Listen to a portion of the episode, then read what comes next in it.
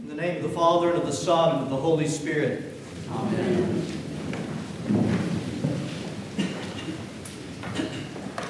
Let's take just a moment to remind ourselves and remember where we are in the liturgical calendar, which is the experience journey that our Lord has us on to experience Him and all of His completed and finished work through Him for our salvation. It's important to know where we are and where we're going as He's leading us.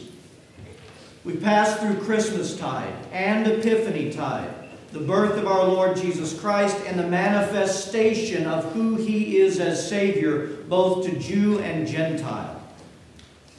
In this last Friday night, we celebrated on the 40th day of His life the Mass for the Feast of the Purification of the Blessed Virgin Mary, also known as Candlemas, where our Lord is brought to the temple according to the law, and Saint Simeon, blessed Saint Simeon, receives Christ into his arms, his salvation, and holds God. And from holding God in his arms, proclaims that blessed, great praise we have in so many of our services known as the Nunc Dimittis or the Song of Saint Simeon. That Mass is a bit of a turning of a corner for us in liturgical calendar. Because now we are truly setting our souls to journey with Christ in preparation for great and holy Lent, a great healing season for every Christian. And He's leading us there. And I tell you, this season of preparation, by the way, even next Sunday, we will have already arrived at Septuagesima Sunday the first of the three Sundays we have to prepare before Ash Wednesday, before walking into Great and Holy Lent with our Lord. And then when we turn that corner, one of the things that I find every year is as we approach Great and Holy Lent, I find that the scriptures and the messages and the teachings of the fathers, they all come back to far more simplicity. It's almost like we're getting back to the basics of our faith getting back to the foundational things, and that is not a bad thing. Because so many times we go through the course of a year and we get distracted and away from who we really are and how we should really live as a new creation in Christ. And so today is a day such as that. We come back to some very foundational things of how we live in Christ, both towards God and towards one another. All of the scriptures in Matins and the epistle reading have been from St. Paul's writing from Colossians in chapter 3. And I'm going to start actually at the beginning of that chapter because if we don't get that, we're not going to get the other things you heard read. At the beginning of Colossians in chapter 3, St. Paul teaches us this If then you were raised with Christ, seek those things which are above, where Christ is, sitting at the right hand of God. Set your minds on things above, not on the things of this earth. For you died, and your life is hidden with Christ. When Christ, who is our life, appears, then you will also appear with him in glory. St. Paul's telling us to seek the things that are above. And that word seek, again, it's one of those, it's a wonderful word in English, but it doesn't do it justice. He's telling us that with great discipline, and the help of the Holy Spirit, but with great discipline, direct your souls, direct your nous, direct your minds, direct everything in you toward the heavenly things, to set all of your affections on the beauty of our Lord Jesus Christ and the wonder of his kingdom. This is what St. Paul is saying. We're hearing from St. Paul an actual way of living in our practical daily life in our Lord Jesus Christ. Because he's saying, he's talking about the intentional. And I use that word specifically because this life of setting our attention and everything in us, our focus on Christ, it will it is not going to come automatically and it's not going to come naturally. It is an intentional act, setting our face our souls to pursue the greater good that is Christ Himself and the new person that He has recreated and refashioned every one of us to be. So we might pause for just a second listening to the words of St. Paul telling us to set all of our affections on Christ and His kingdom, we might ask ourselves, in light of that request and guidance from St. Paul, that when we consider our daily lives, look at your daily lives, think through just a normal day. Where is the gaze of our souls set? What do we give our attentions to? What do we offer our time to? Are we setting our affections and our time and our pursuits upon these things that are fallen, the lower things? That, by the way, have no prayer of granting us contentment and peace. And when we set our affections on these things, the actual result is the opposite of that. When we lay our eyes on them and let our minds foster and grapple with all of these things that are lower than Christ and His kingdom, what's really produced in us is angst and fears and anxieties and disquietude within our soul. Or in our daily lives, are we setting our affection on the delightful things of Christ and the delightful things of His kingdom, letting those things run around our minds throughout our days? You know, St. Paul encouraged something very similar to this when he wrote to the church of Philippi in Philippians and chapter 4, where he taught, Finally, brethren, whatever things are true, whatever things are noble, whatever things are just, whatever things are pure, whatever things are lovely, whatever things are of good report, not the news, not your politics, whatever is of good report. Good report. If there's any virtue, and if there's anything praiseworthy, meditate on these things. The things which you learned and received and heard and saw in me, these things do. And the God of peace will be with you. Meditate on them. We're here in the same language. Set your soul upon them. Concentrate on them. Let them flood over you and let them wash over you again and again and again, considering these wonderful things.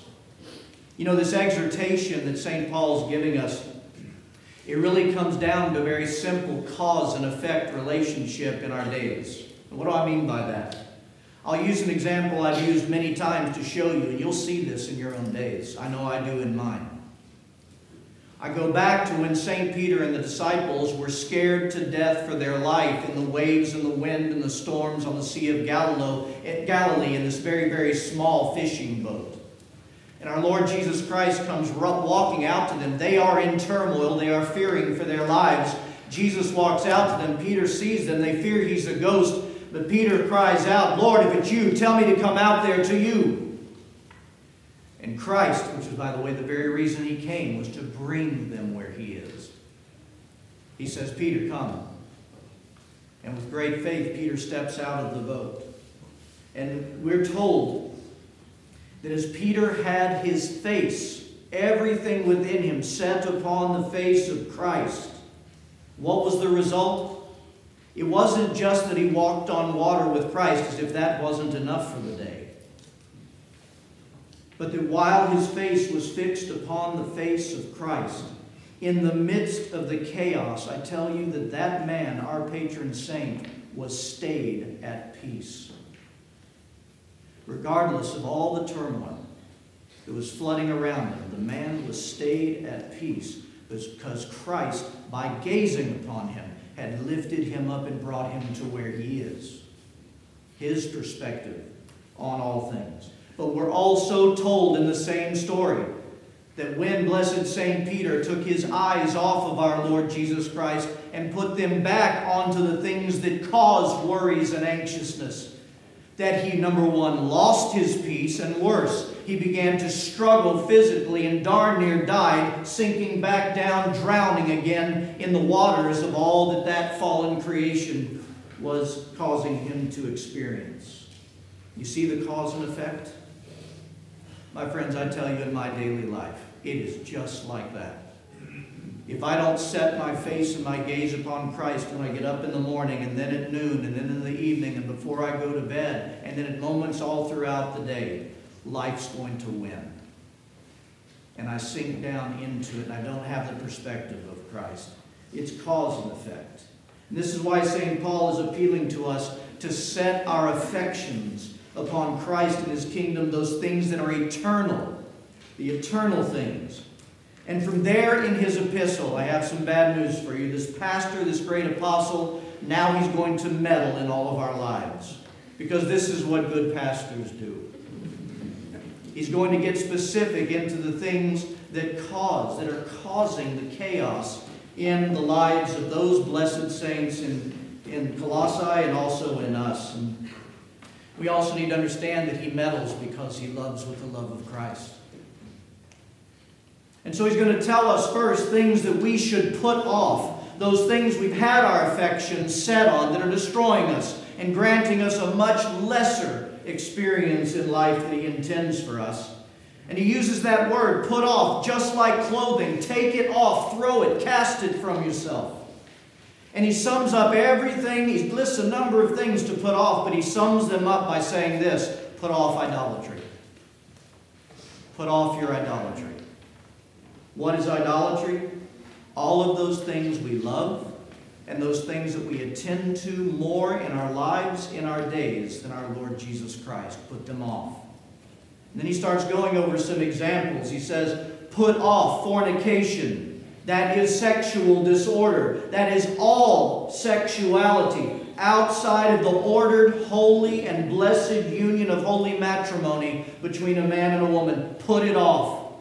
Don't set your affection there. Put it off. And he says, put off all passions. And what are passions? The things that we are drawn to and with great vigor pursue in this life, but they are not God. We make them God by our pursuit of them. Cast off of these things.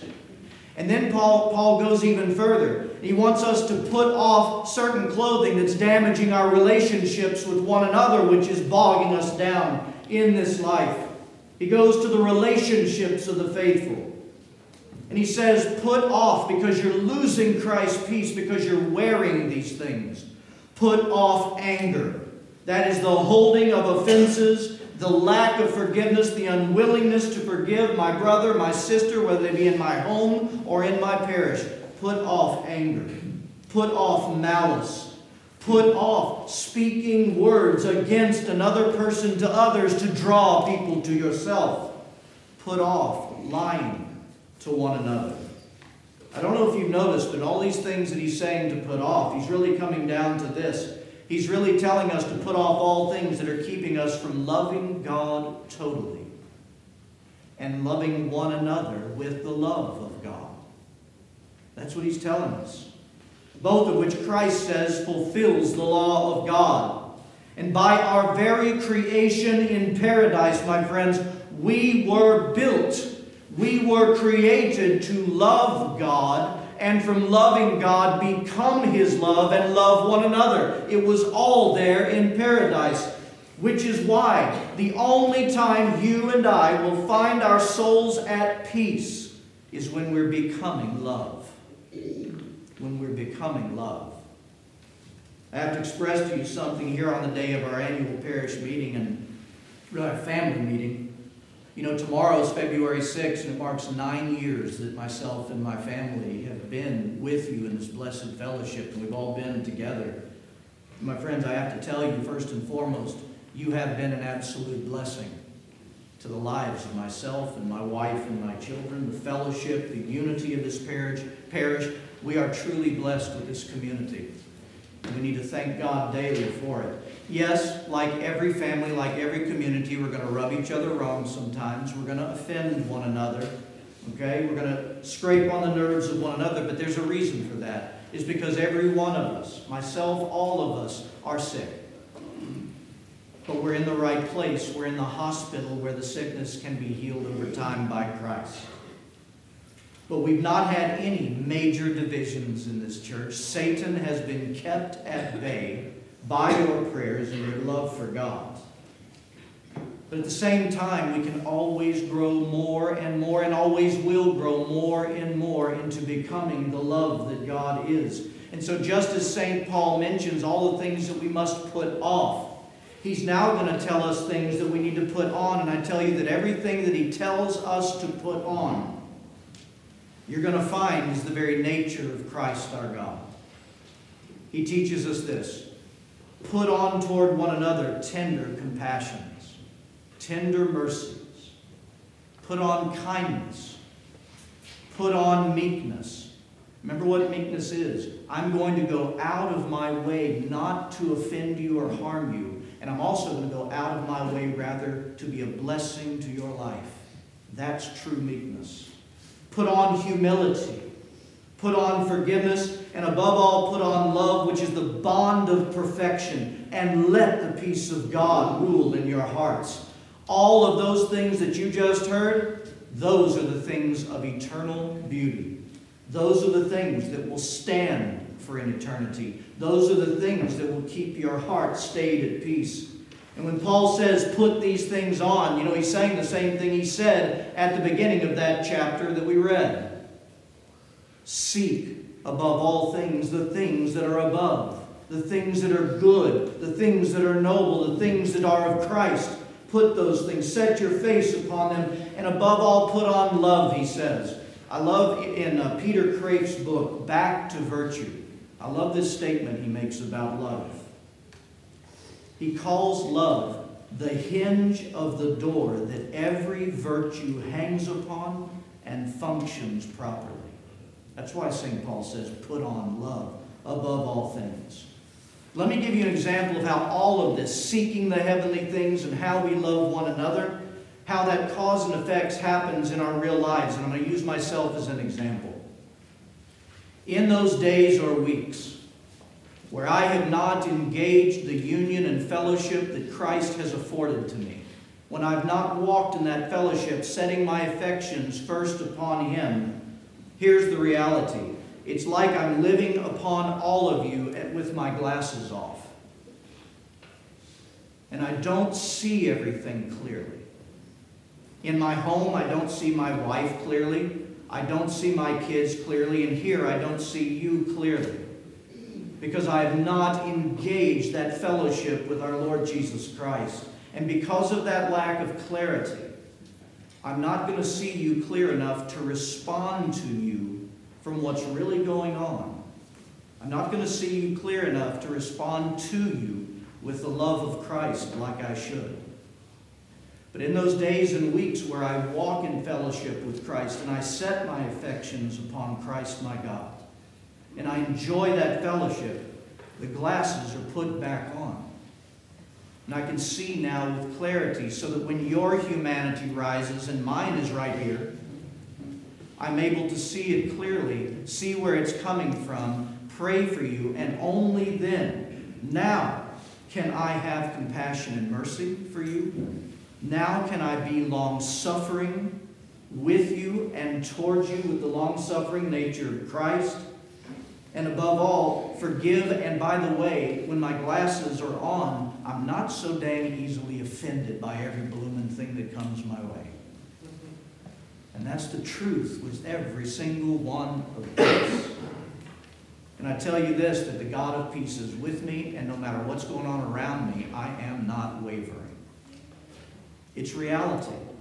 Cause and effect. You see it. Let's listen to Paul and set our affections on the things eternal, Christ and his kingdom. And I promise you this the peace of God will reign in your hearts. In the name of the Father, and of the Son, and of the Holy Spirit. Amen.